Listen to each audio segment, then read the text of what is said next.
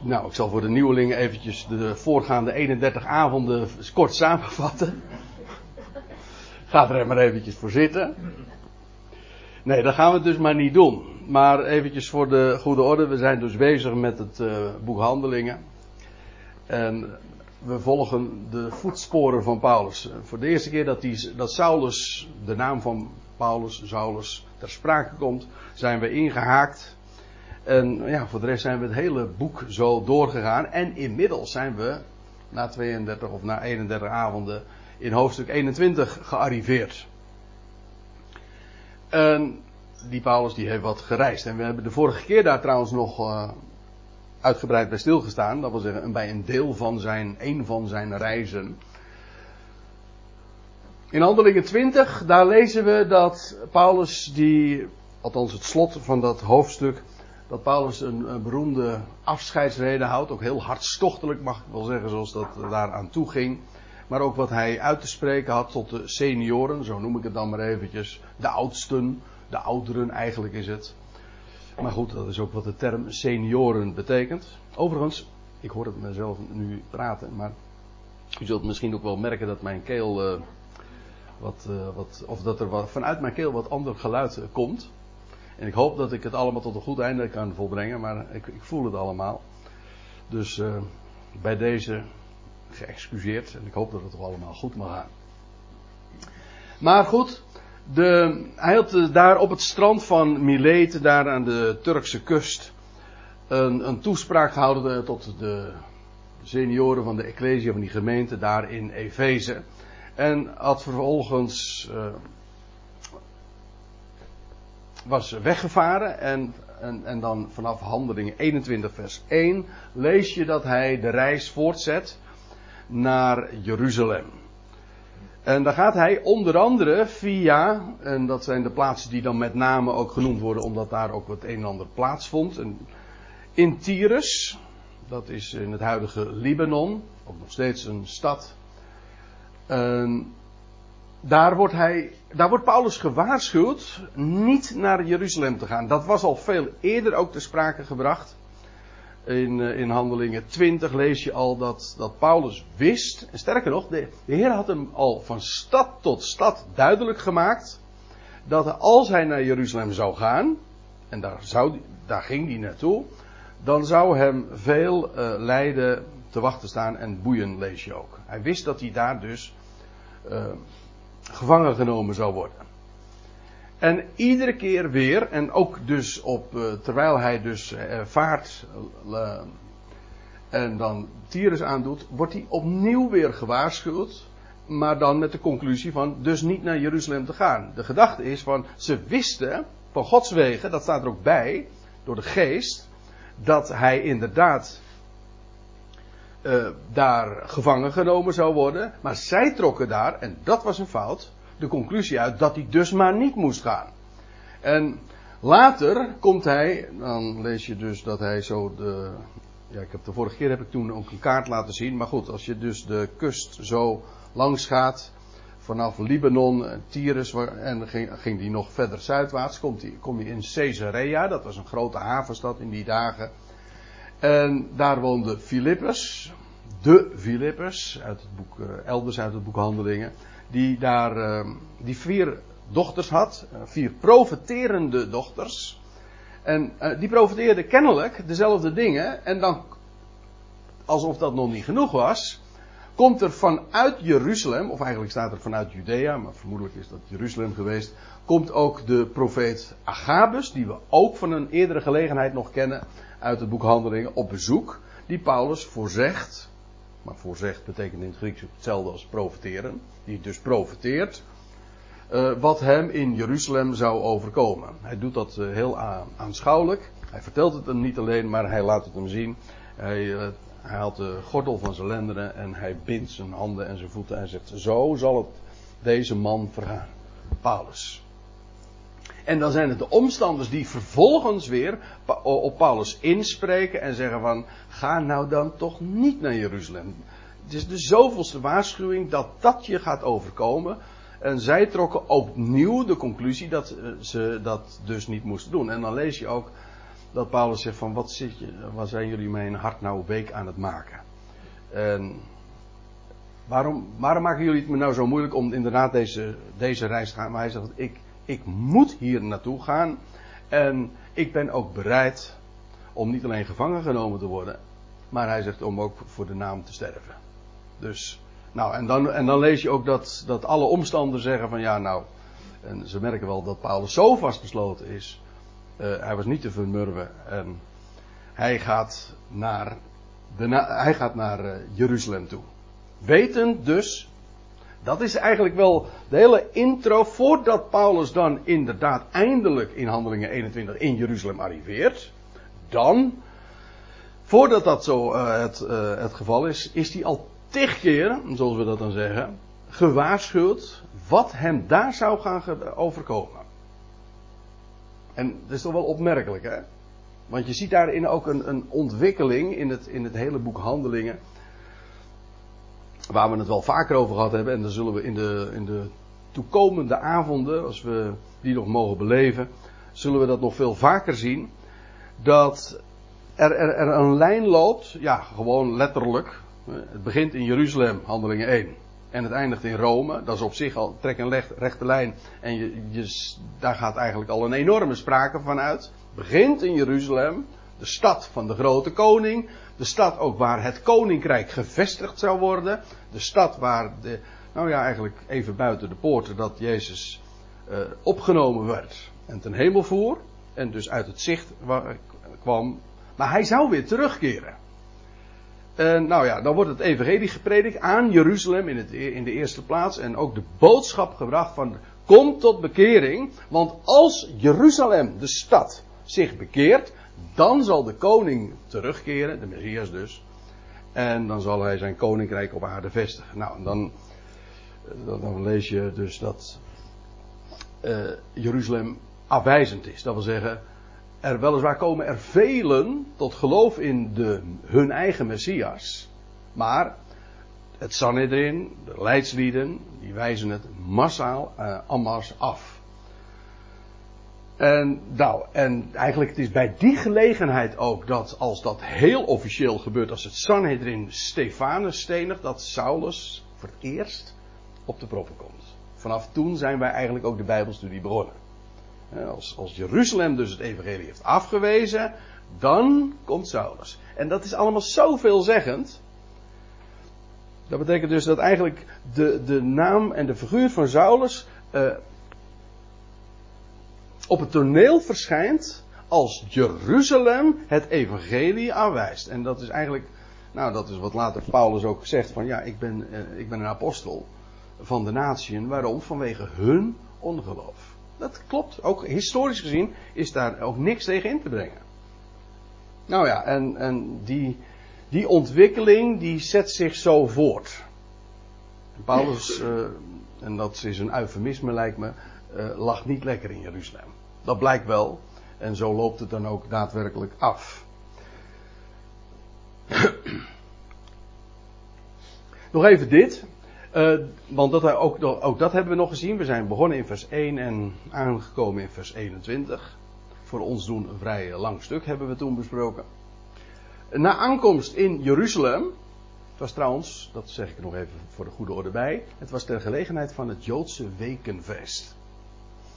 Dus ons, wat wij dan het Pinksterfeest noemen. Wat de, de gelegenheid ook dat vele pelgrims naar Jeruzalem gingen. Dus vanuit het buitenland allemaal Joodse pelgrimages naar, uh, naar de heilige stad gingen om, naar Jeruzalem. Dat is ook van belang trouwens voor, de, voor het verstaan van de rest van de geschiedenis. Want juist die buitenlandse Joden uit Azië, die, die pelgrims, die zorgen er uiteindelijk voor dat Paulus ook gevangen genomen wordt. Afijn, na aankomst in Jeruzalem bezoekt Paulus de, meteen de volgende dag al Jacobus, de broeder van de Heer. Dat wil zeggen, de, eigenlijk de halfbroer van Jezus.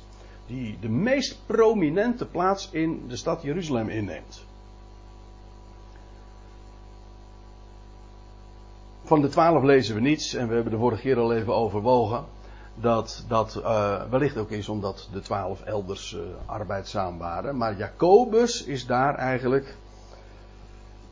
Ja, misschien is het wel ook als uh, degene die de, de zaakwaarnemer.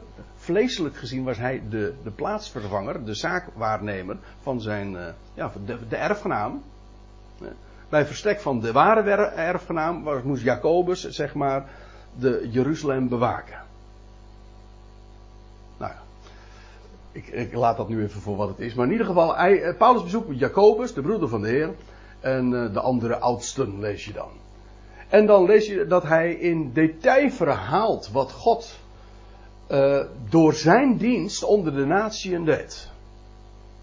Paulus was ja, had zo enorm veel al gereisd en, en, er was zoveel gebeurd. En door zijn prediking en door zijn bediening heeft God enorm veel kunnen doen en hij verhaalt het allemaal. En dan, eh, dan, en dan gaan ze het woord nemen tot Paulus.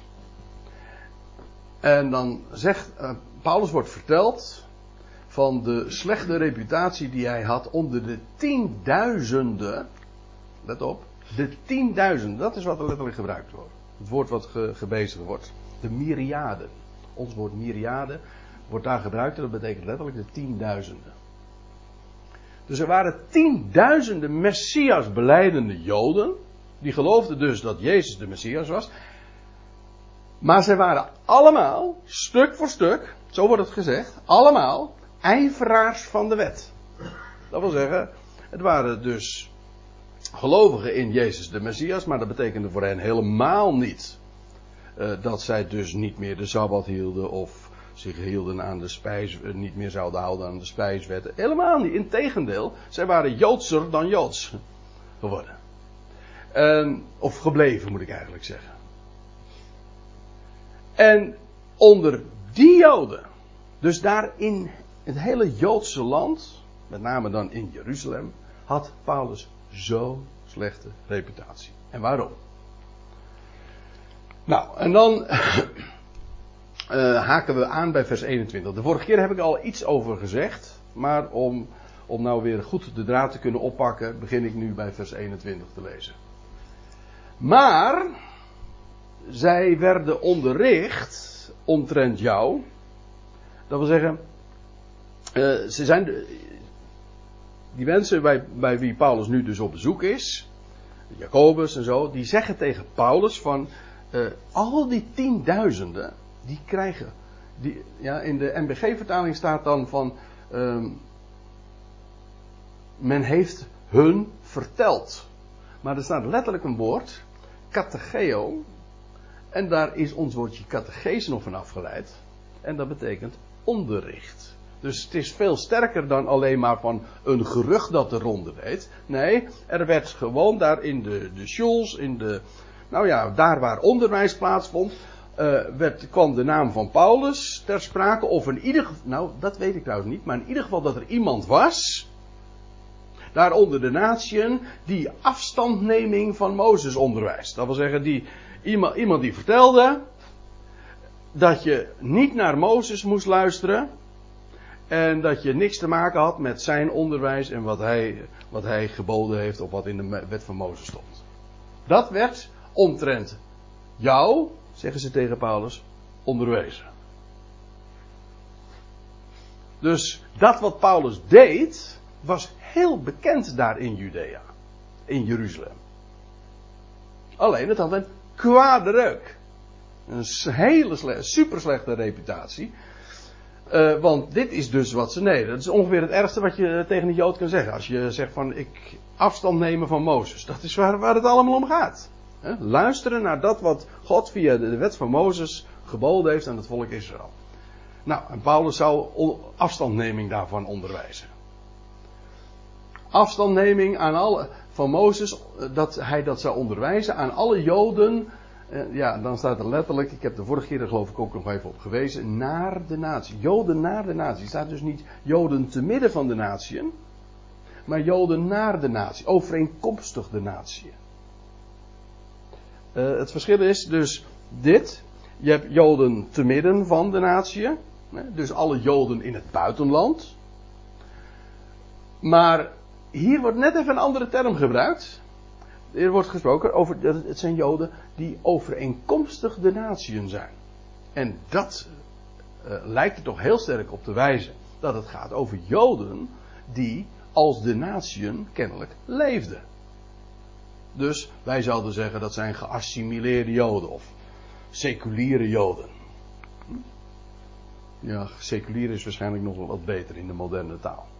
Geassimileerd wil meestal meer zeggen. Hè? Libera liberale Joden. Hè? Giloniem. Dat is eigenlijk het woord voor. Oké, voor de Joodse aanduiding daarvoor. Oké.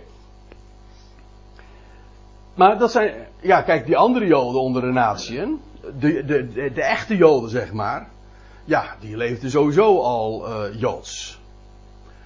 Maar wat nu zo kwalijk was, is dat, tenminste, dat is dus wat, het gaat nu nog steeds over wat, wat er verteld werd in Jeruzalem, onder al die tienduizenden, wat het onderwijs was wat daar gegeven werd, over die, Paulus van, uh, die, uh, die Paulus van Tarsus die onder de natie predikte.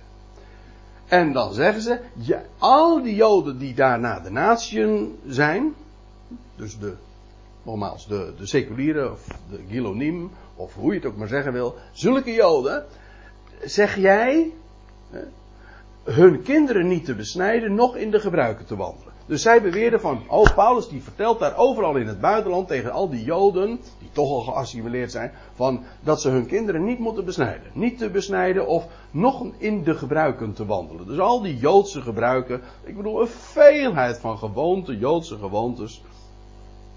En Paulus zou zeggen van dat ze dat niet zouden doen. Dat is wat dus. Het gaat hier dus nog steeds over wat, er, wat men beweerde daar in Jeruzalem over Paulus. En nou, dit is 21 vers 21 is de grote aanklacht. Waarom lag Paulus zo moeilijk in Jeruzalem? Dit is de reden. Afstandneming van Mozes. Onderwijzen dat ze niet uh, hun kinderen moeten besnijden. Niet naar de gebruiken te wandelen. Leerde Paulus dat? Ja, nou ja, laat ik daar nu verder nu niet uitgebreid uh, op ingaan, want het wordt het alleen maar verwarrend. Er staat dus niet, niet behoeven te besnijden, zoals de MBG-vertaling, want, uh, want dat maakt het namelijk, dat maakt het zo misleidend. Want als dit er zou staan, dan was dit, dan was de aanklacht gegrond geweest.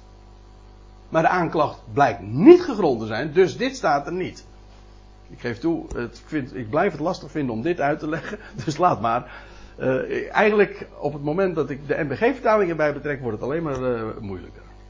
Dus er staat gewoon. Dus Paulus leerde.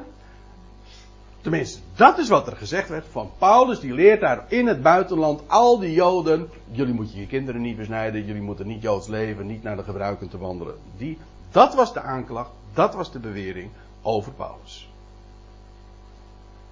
Nou.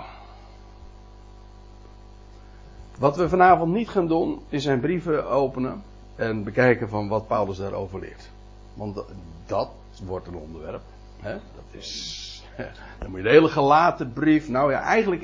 Een, het is een thema wat iedere keer weer terugkeert. Wat Paulus leerde over de wet. Maar dat gaan we niet doen. We zijn gewoon bezig met de Bijbelstudie over het boek Handelingen. Daar wordt dat gewoon historisch als verhaal, als geschiedenis verhaald. Dus, uh, nou, Paulus is daar dus, hij hoort dat zo aan. En terwijl hij zij dus hun, hun, hun, hun aanklacht uh, uitte, of eigenlijk is het meer zo van, dat is wat er over jou beweerd wordt, uh, Paulus. Jij bent nu hier in Jeruzalem gearriveerd, maar weet jij wel in, dat je in het hol van de leeuw terechtgekomen bent? En nou is het Jacobus en, en, de, en de zeg maar, bij wie Paulus nu op bezoek was, die, hun, die hem een voorstel doen. Nou, eigenlijk is het nog sterker. Het is namelijk heel gebiedende wijs dat ze zeggen van doe dit. Het wordt heel sterk uitgedrukt. Wat is dan het geval? Ongetwijfeld zullen zij horen dat jij gekomen bent. Zij, ja, die zij is in de eerste plaats zijn er natuurlijk de Joden hier in het binnenland. Maar nu er zoveel pelgrims zijn, ter gelegenheid van het wekenfeest in Jeruzalem. Honderdduizenden mensen, die stad die bruiste van, van, van, van leven. Van, je kunt zich voorstellen, al, dat er, als er eh, zo enorm veel mensen vanuit het, eh, vanuit het buitenland dan de stad bezoeken, dat, dat is uh, enorm vol geweest. Nou,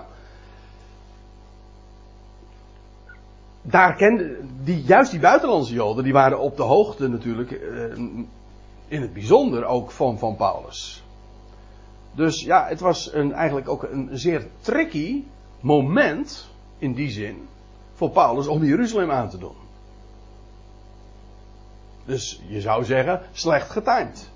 Nee. Allemaal menselijke wijs toch? Heel slecht getimed. Maar het, dit moest zo zijn. Paulus had ook, eh, dat, ook dat hebben we al een paar keer gezien. Hij wilde met Pinksteren. U weet het hè? Het is ooit in Jeruzalem met, met Pinksteren begonnen. Uh, zie je het contrast ook? Handelingen 2, Pinksteren begint daar met die 120 man, de 12, hoe je het zeggen wil. Daar in Jeruzalem, daar begint het. En nu zijn we in handelingen 21. Inmiddels een, wat is het? Uh, nou ja, pakweg 20 jaar verder, ruim. En nu uh, weer het Pinksterfeest in Jeruzalem. En de vlag hangt er compleet anders bij. De stad staat zo, ja, is, uh, het is zo gesteld, nou ja, als we straks ook zullen zien. Nou ja, ze, ze realiseren zich wel dat als Paulus daar gearriveerd is in Jeruzalem, ja, dan is er geen mis op dat, ze, dat het hun echt wel ter oren gaat komen dat hij daar uh, in de stad zich bevindt. Nou, nu zeggen ze van, doe dit. Doe dan dit. Dit is die gebiedende wijs waar ik het over had. Doe dan dit wat wij jou zeggen. Bij ons zijn vier mannen die een gelofte op zich hebben. Ja, een gelofte. Dus, ja, het wordt hier niet een, niet de gelofte, een, een gelofte. Dat is een, een, eh, iets wat we wel vaker natuurlijk in de, in de Hebreeuwse Bijbel al vinden. Dat iemand een gelofte kan doen. Een gelofte is eigenlijk niks anders dan een belofte. Maar een belofte die iemand doet naar God toe met name. Hoeft niet, strikt genomen. Eigenlijk is, uh, als, ik, uh, als je getrouwd bent, heb je elkaar ook een gelofte gedaan. Je, je doet, een gelofte is een belofte, maar dan, uh, kijk, God doet een belofte. Zo, dat is het onderscheid ook wat wij maken. God doet een belofte. Een gelofte is iets wat de mens tegenover God doet. Eventueel waar ook anderen bij betrokken zijn. Slotverrekening, dat is ook met het huwelijk zo. Hm? Ten overstaan ook van getuigen, eventueel met eedswering, waarbij God ook weer betrokken wordt. Maar het is allemaal een gelofte. Dus een hele. Een gelofte is ook altijd officieel. Hè? Het is een officiële belofte die je doet. Niet van uh, ik, uh, ik, ik kom vanavond uh, eventjes bij je langs dat zou je ook een belofte kunnen noemen, maar dat is niet een gelofte. Een gelofte is dus echt een officiële daad, een, een, een toezegging die je doet, ook onder getuigen. En die gelofte hier, dat blijkt uit het vervolg. We zullen dat uh, in de, het vervolg van de avond, of de volgende avond, uh, echt nog wel zien. Het gaat hier over een Nazireërsgelofte. Ik verwijs daarbij naar nummer 6, want dat is het hoofdstuk waar, wat daarover gaat. Weet wat het is? Een Nazireer. Het is een, wat lastig begrip, omdat je het heel gemakkelijk zomaar kunt verwarren met een Nazoreer. Of een Nazarener. Maar het is allemaal eh, nogal verschillend. Een, sowieso, een Nazarener is een inwoner van Nazareth, ja. maar een Nazireer, uh, die is, eigenlijk kennen we die vooral uh, van Simpson. Maar uh, Simpson is dan wel. Simpson was een Nazireër van geboorte af. Maar normaal gesproken was een Nazireër iemand die een gelofte deed aan God. Om welke reden ook. Dat, dat, dat kunnen allerlei motieven hebben. Dat wordt ook niet besproken. Maar als iemand dan zo'n gelofte deed aan God. Dan, dan lees je dat die. Eh, ja, in nummer 6. Tijdens die een, een, bepaalde periode, een x-tijd, zou hij uh, iets doen. En dan zou hij geen sterke drank drinken, wijn of sterke drank. En zich ook niet verontreinigen aan doden, dat wil zeggen geen doden aanraken. En gedurende die tijd ook zijn haar laten groeien. We lezen trouwens bij een eerdere gelegenheid, we hebben het daar een paar, nou dat is al een heel tijdje geleden, maar in handelingen 18 lees je in, dat Paulus daar uit Korinthe vertrekt en dan lees je dat hij zijn haar liet scheren, staat er, want hij stond onder de gelofte. Dus dan praten we dus ook over een, ja, er wordt verder niks over vermeld, maar hij, je leest, Paulus, hij stond onder een gelofte. En uh, bij, aan het einde van die periode wordt dan ook het haar uh, geschoren. Ja. En bij de offer, als er een offer dan gebracht werd in Jeruzalem, dan werd het haar, het afgeschoren haar, uh, er ook bij, het, bij de offeranden neergelegd. En dit, begrijp, dit doet ook natuurlijk sterk denken aan. Uh, vooral het eerste en het laatste punt. Aan, aan Simpson. Die inderdaad vanaf zijn geboorte. Hij mocht nooit wijn en sterke drank drinken. En er zou gedurende zijn hele leven, want hij zou zijn hele leven een Nazireër zijn. En dat, is, dat was het uitzonderlijke van Simpson. Zou er geen scheermes op zijn, haar, zijn hoofd komen. Nou ja, dat speelt een hele grote rol. Uh, maar normaal gesproken, en dat is hier ook het punt. Normaal gesproken was het een tijdelijke aangelegenheid. Voor een bepaald, voor een x-periode ging je, deed je een gelofte en dan stond je onder deze beperkingen, zeg maar. Geen scheermes op je hoofd. Dus je, laat je, je, liet je haar dus bij die gelegenheid groeien. Nou, er waren. Dat is wat Jacobus en de zijnen, de Paulus dan gebieden. Daar komt het feitelijk op neer. Bij ons zijn vier mannen die, die een gelofte op zich hebben genomen. En nou zeggen ze tegen Paulus: neem deze, die vier dus, mee wordt gezuiverd, gereinigd, of heilig u staat er in de NBG-vertaling. Uh, overigens, uh, ja, voor, voor, wie het, uh, voor wie ik het nog niet verteld heb. Per slotverrekening zijn nieuwe gezichten, wil ik altijd toch zo toegankelijk als mogelijk zijn. Deze interlineair, de bovenste regel, maar dat had je waarschijnlijk al begrepen, is de Griekse tekst, zoals Paulus die optekende, of in dit geval Lucas en de, de, tweede regel, dat is de meest letterlijke weergave. Woord voor woord.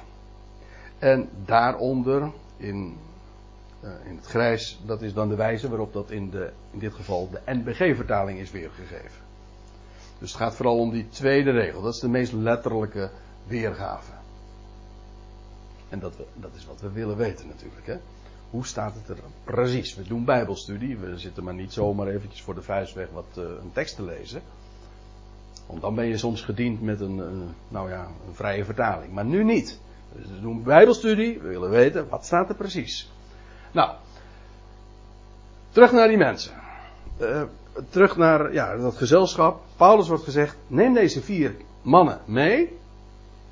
wordt gezuiverd, dat wil zeggen gereinigd. Want ja, dat ging. Dat was. Ja, het is lastig soms om, om uh, helemaal mee te kunnen denken. En dit helemaal mee te beleven als je niet in de, ja, thuis bent in, in de Joodse wereld. Niet dat ik daar nou zo heel erg in thuis ben, maar goed. Uh, want we, we, we hebben het hier dus over ceremonieën. Waar wij eigenlijk geen idee van hebben van een, een, iemand die een gelofte doet en daar in de tempel en offers. En, en dat je dan vervolgens aan het einde van die periode de jaar laat, uh, of, uh, laat scheren. Een hele reinigingsritueel. Je moest kosher wezen om zo te zeggen. Nou, dat was hier aan de orde. Je moest ritueel zuiver, klein, rein zijn. Neem deze mee, wordt gezuiverd samen met hen. Paulus had zelf geen gelofte op hem, maar hij, hij zou zich bij dit gezelschap voegen, samen met hen. En uh, ja, dat was namelijk noodzakelijk om, om die gelofte te kunnen beëindigen. Waarom? Uh, als hij zou degene dan zijn die de kosten voor zijn rekening zou nemen. zij hadden een gelofte gedaan. En als die gelofte op een gegeven ogenblik uh, afgesloten werd. Namelijk uh, met het afscheren van het haar. Dan moesten daar eerder offers gebracht worden. Maar dat moest betaald worden. Ik zal u straks vertellen dat er, dat een aardig uh, bedrag mee gemoeid moet zijn. En tegen Paulus wordt nu gezegd van, jij draagt de kosten voor, je, voor hen op. Maar dat betekent ook dat als hij dat zou doen, dan moest hij ook meegaan. Ja, ze moesten zich bij dit gezelschap voegen en moest hij daar ook ritueel, uh, ceremonieel rein voor zijn. Kosher. Ik kom er straks nog even op terug. En dan staat erbij, uh, en draagt de kosten voor hen, opdat zij het hoofd zullen kunnen kaalscheren. Dat betekent niet dat hij de kapperskosten op zich uh, zou nemen. Dan zou, dan zou, je zeggen, dat moet toch wel mee te vallen. Hè? Nou ja, uh, de kapper kost tegenwoordig ook aardig wat geld, nietwaar? Maar, en voor vier man betalen, dan ben je toch ook acht tientjes kwijt. Maar nee, dat, dat is niet aan de orde. Het ging erom dat hij de kosten voor zijn rekening zou nemen van de, van de offers. Komt er straks nog even op terug. En als dan die offers gebracht zouden worden, dan zou ter afsluiting, dat was dan de officiële beëindiging van de officiële vrijstelling van de belofte, dan konden ze het, het hoofd laten kaalscheren. En ik kan het niet laten om ook te wijzen op de diepere betekenis van dit alles. Van een gelofte en ook de vrijstelling van die gelofte. Want een gelofte, dat is een beeld van het oude verbond. Moet ik even toelichten. Hoe was het? Toen God het verbond met Israël sloot. Op de berg Sinai. God gaf de wet en dan lees je dat Israël als volk een gelofte doet. Want dan zeggen zij, in Exodus 20, nee 19 lees je dat, dan verklaren ze tot, tot uh, twee of drie keer toe.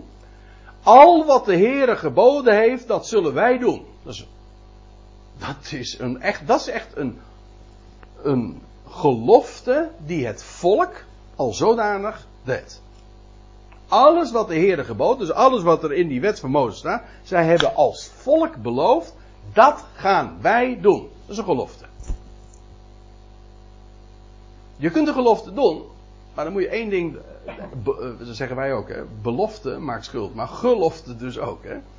Als, je, ja, dan ben je, als je het belooft, dan ben je ook verplicht om dat na te komen, uiteraard. Nou, u weet hoe het gegaan is met de wet? Het oude verbond.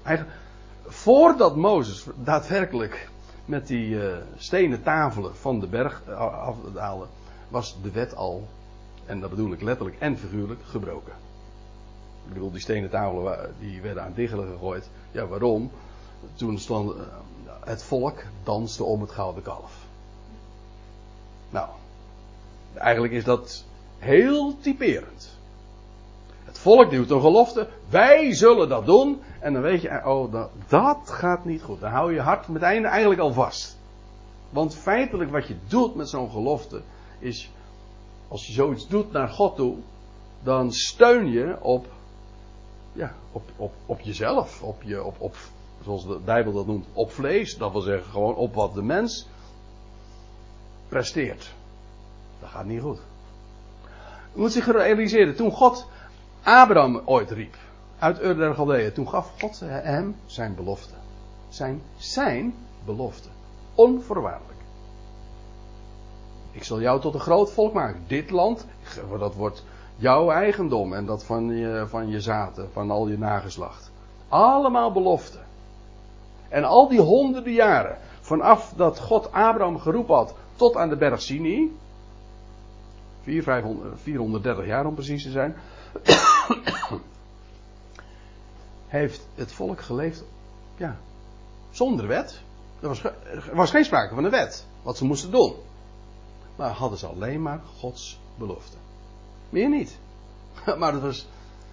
Ja, dat is precies waar het eigenlijk allemaal om gaat. Om God die belooft en hij vervult wat hij doet. En als een, als, als een mens daaruit leeft, uit zijn belofte, ja, dat is ook wat geloof is. Geloof is leven uit wat God belooft te doen. Het mooiste voorbeeld daarvan is als Abraham geroepen wordt. En uh, dan is hij al inmiddels trouwens ook een man op leeftijd. Zijn vrouw is nog steeds onvrucht, is onvruchtbaar. En dat hij in de nacht naar buiten geroepen wordt. En het wordt in het Nieuwe Testament diverse keren aangehaald. En dan zegt God zo, zo als, als hij dan in de nacht naar buiten geroepen wordt en de sterrenhemel ziet. En dan zegt God, zo zal jouw nageslacht zijn. En dan staat er, en Abraham geloofde God. En het werd hem tot gerechtigheid gerekend. Dat wil zeggen, Abraham was voor God een rechtvaardige. Deed hij iets? Nee. Hij, het enige wat hij deed is, hij zei amen op wat God beloofde. En dat is wat God tot gerechtigheid rekent. En die gerechtigheid uit de wet, die honderden jaren later kwam, bij de berg ja, dat is van een heel andere orde. Dat is niet, dat is niet uh, rechtvaardigheid omdat je gelooft wat God belooft. Dat is rechtvaardigheid verkrijgen omdat jij iets belooft aan God te zullen doen. Al wat u gesproken, dat zullen wij doen. Dan doe jij een gelofte. Maar daar houdt God je aan hoor. Ja. Dus, nou ja. We gaan het nu verder niet uh, zozeer over die wet hebben. Ik wil alleen maar even laten zien dat uh, een gelofte. En ik wil u ook laten zien wat, waarom het zo mooi is in deze, in deze geschiedenis. Een gelofte doen is feitelijk een type van dat oude verbond dat toen dat gesloten werd bij de berg Sinai. Daar deed het volk een gelofte aan God. Nou, en wat is uh, Paulus' uh, aandeel hier in deze geschiedenis? Deze gelofte wordt beëindigd en Paulus hij draagt de kosten. Nou, dat is ook heel typologisch. Want wat Paulus feitelijk doet onder de natie. En, en in, zijn, in zijn prediking in het algemeen. In de brieven die hij heeft opgetekend is. Dat hij verklaart. Het volk is vrijgekocht. Jullie hoeven de prijs niet te betalen. Maar het is. Jullie zijn vrijgekocht. Jullie zijn vrij. De prijs is betaald. Het zijn termen.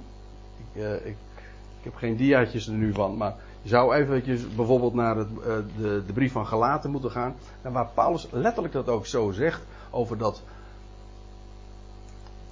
Nou moet ik het wel goed citeren. Ga ik er toch eventjes naartoe. Galaten 4.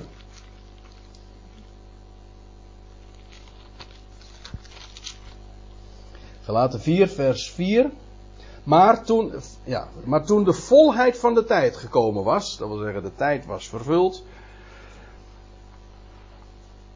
De peri uh, ja, het moment was nu gekomen dat uh, de Messias zou komen. Er staat, maar toen de volheid des tijds gekomen was, heeft God zijn zoon uitgezonden. Geboren uit een vrouw, geboren onder de wet. Daar heb je het, onder die gelofte geboren onder de wet, om hen die onder de wet waren, vrij te kopen. Opdat zij wij het recht van zonen zouden verkrijgen. Dat wil zeggen met recht vrij zijn. Niet meer als gebukt onder de wet, maar in vrijheid. En hij, de prijs is betaald. Paulus' prediking was inderdaad, de prijs is betaald, de mens is vrij. Dat volk dat onder de wet leefde, gedurende 1500 jaren, dat is nu vrij. Het oude verbond is voorbij. De gelofte is officieel beëindigd. En het is prachtig. Die vier man staan feitelijk voor het volk van Israël. En voor het oude verbond. Vier heeft trouwens altijd in de Bijbel ook typologisch te maken met dat wat met een kruis. Ik, ik teken nou even een vier, maar dat is eigenlijk gewoon een kruis met een, een streepje ertussen. Hm? Maar goed, uh, de vier heeft ook te maken met dat wat uh, beëindigd wordt. En.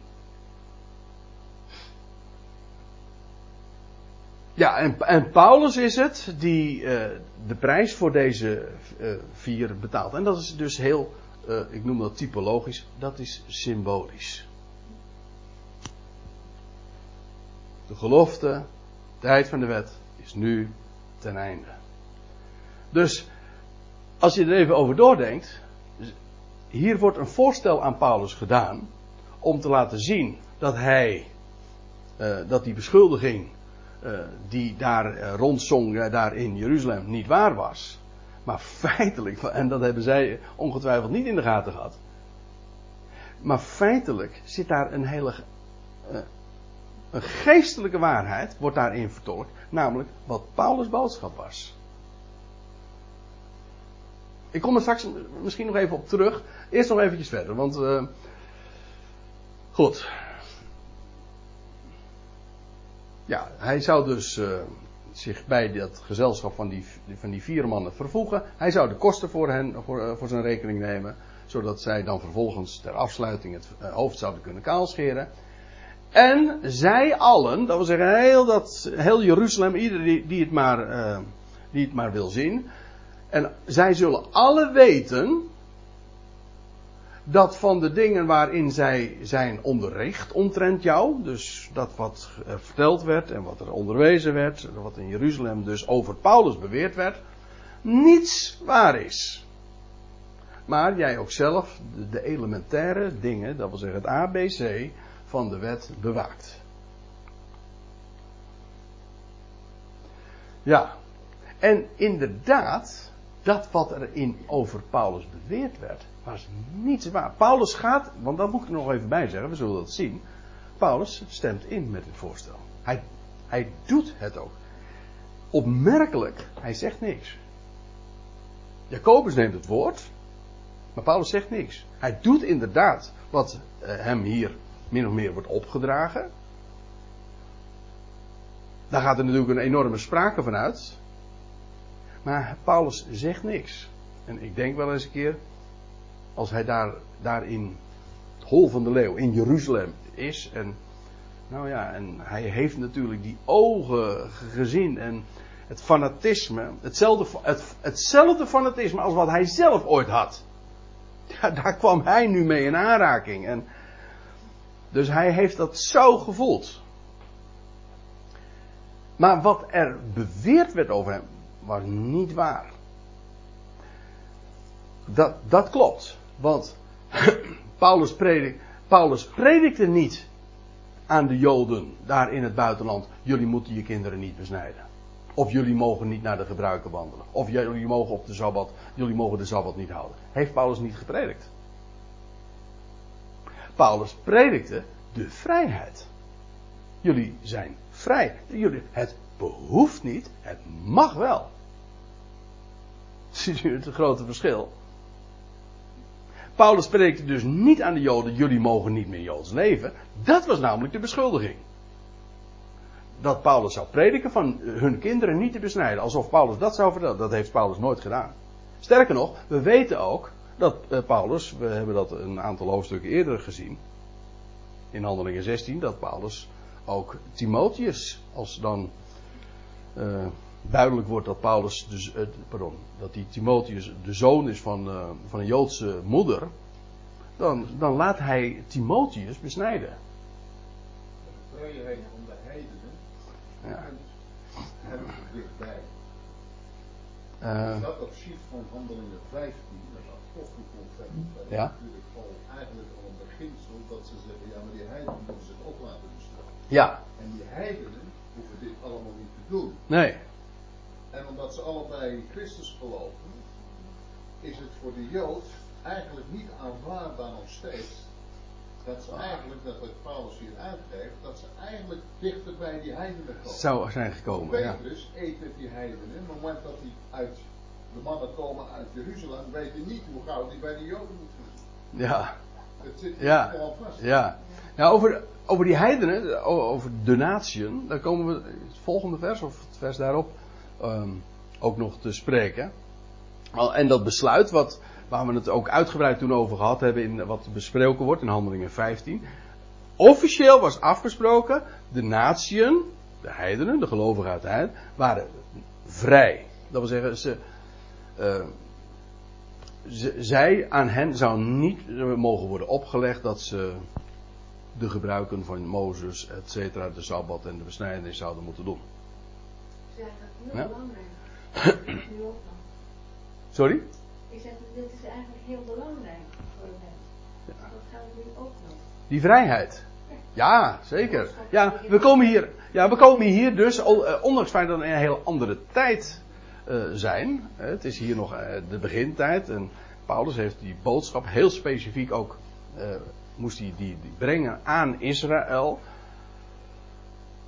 En dat was natuurlijk geen populaire boodschap, dat blijkt. Maar, eh, ja, dit raakt de essentie van wat hij bracht. Namelijk, inderdaad, vrijheid. Want natuurlijk kun je ook nog eh, een andere vraag stellen. Kijk, het is, het is de beschuldiging daar in Jeruzalem over, aan het adres van Paulus. Daarvan was niets waar. Paulus stemt ermee in. Als het loutere feit dat Paulus inderdaad doet wat Jacobus hem opdraagt, geeft aan dat Paulus eh, dat beaamt. Dat zijn, zijn gedrag spreekt boekdelen. Maar nu even een andere vraag. Waarom zegt Paulus niks? En nog een andere vraag. Hoe komt het eigenlijk dat iedereen in Jeruzalem, al die tienduizenden, dat over Paulus beweerde? Zat daar, wij zeggen dan, waar rook is, is vuur. Hm? Eh, dat, heeft het dan toch niet een, een enige grond? En dan moet ik zeggen, letterlijk naar het vlees was het dus niet juist. Dit was niet wat Paulus leerde aan de Joden in de, onder de natie. Absoluut niet. Sterker nog, hij ging zelf mee in de, in, in de, in de Mosaïsche gebruiken. Nou, we zullen dat ook nog zien. En, uh, en bij gelegenheid, zoals we bijvoorbeeld zagen over Timotheus, hij liet hem besnijden. Dan lees je er wel bij, dan moet ik er ook bij zeggen, ter wille van de Joden in die plaatsen. Maar blijft, dan blijft de vraag, hoe komt het dan dat zij dat over Paulus beweerden? En, en dan zitten we hier. Paulus spreekt inderdaad de vrijheid. En daarmee, wat Aard zojuist, zojuist zei, de positie van de natieën kwam daarmee natuurlijk wel heel. En de voorrechten van de natieën, die zij proefden van de vrijheid, ja, die kwamen nu wel heel erg dicht bij het Joodse volk terecht. En ja, dat maakte hen natuurlijk zo enorm jaloers. De kift. Dat die natieën, ik, ik vind het zo herkenbaar als ik het, zoals ik het nu wil gaan zeggen. Die natieën, die leven maar zomaar voor het vaderland weg. En die houden niet de besnijdenis. En die hebben niet de sabbat. En weet ik van wat al. Al die, al die uh, uh, wetgeving van de kashrut, zoals dat heet. Hè, van de, of iets kosher is of niet. Al, al die dingen hebben ze niet. En zij hebben de voorrechten van de zoon nog gods te zijn. En wat Paulus allemaal predikte. En jullie zijn vrij. En hoe zit het dan met Joden? Die frictie, hè? Dat veroorzaakte zo'n enorme jaloezie. Dat was trouwens ook de bedoeling, want dat, dat zegt Paulus dan weer in zijn brieven. Om hen tot jaloersheid te wekken. En iedereen valt het altijd maar positief op van, uh, om ze jaloers te maken dat zij het ook willen. Nee, ja, dat is positieve jaloersheid. Maar er bestaat ook jaloezie. En Paulus' prediking had altijd tot gevolg jaloezie bij Israël. De kift en ook de nijd. En dat maakte hem zo enorm uh, gehaat daar in het Joodse land en in Jeruzalem in het bijzonder. Ondanks het feit dat er van de beschuldiging zelf letterlijk niets waar was. Dat, dat is zeker. En uh, ook. Nog, nou, laat ik dat nog even erbij betrekken. Maar. Uh, Jacobus en de zijne vervolgen dan de beschuldiging. Aan jouw adres, daarvan is niets waar. Maar dat jij zelf ook de elementaire dingen, dat wil zeggen gewoon het ABC, van de wet bewaakt. Die dingen zelf ook doet. En inderdaad, dat, dat, dat zijn Paulus' eigen claims. We, we, zullen het later in de, deze serie nog gezien, maar laat ik u twee voorbeelden geven. Dat het inderdaad waar is dat Paulus zijn hele leven en dat vindt u misschien vreemd dat ik dat nu zo zeg. Maar het is heel gemakkelijk te bewijzen. Paulus spreekt de vrijheid, maar Paulus heeft zijn hele leven als Jood geleefd. Joods geleefd. Alles wat, er, wat erbij hoort. Dat zie je hier, als hij hier dan arriveert in Jeruzalem. We hebben het trouwens al vele keren gezien hoor. Hij ging naar zijn gewoonte bijvoorbeeld naar de synagoge. En, en, dan, en, dan, en dan nam hij het woord altijd. Dacht u werkelijk dat een, een, een man die niet joods leefde in een synagoge het woord zou kunnen voeren? En daar onderricht zou kunnen voeren? Geen denk aan. Die man die heeft er gewoon heeft een joods uiterlijk gehad. Ik bedoel ook met de, met hoe heet dat, die tzitzit, hè? De, de, de, de, de, tefillin met, de, met die, uh, u weet wel, dat tussen de ogen en op de, op de hand. Uh, de, nou ja, goed, noem al die gebruiken maar. Die man is joods Paulus moest ook naar Israël, om, hij moest aan Israël vertellen, moet je, moet opletten. Hij moest aan Israël vertellen dat het heil naar de natie was gegaan. Nou, dat is een hele ondankbare boodschap hoor, kan ik u vertellen. Eh, en ja, en dan nog, nog, nog iets. Hij moest aan Israël vertellen dat het heil, de hele boodschap en alles wat erbij hoort, naar de natie was gegaan. Waarom?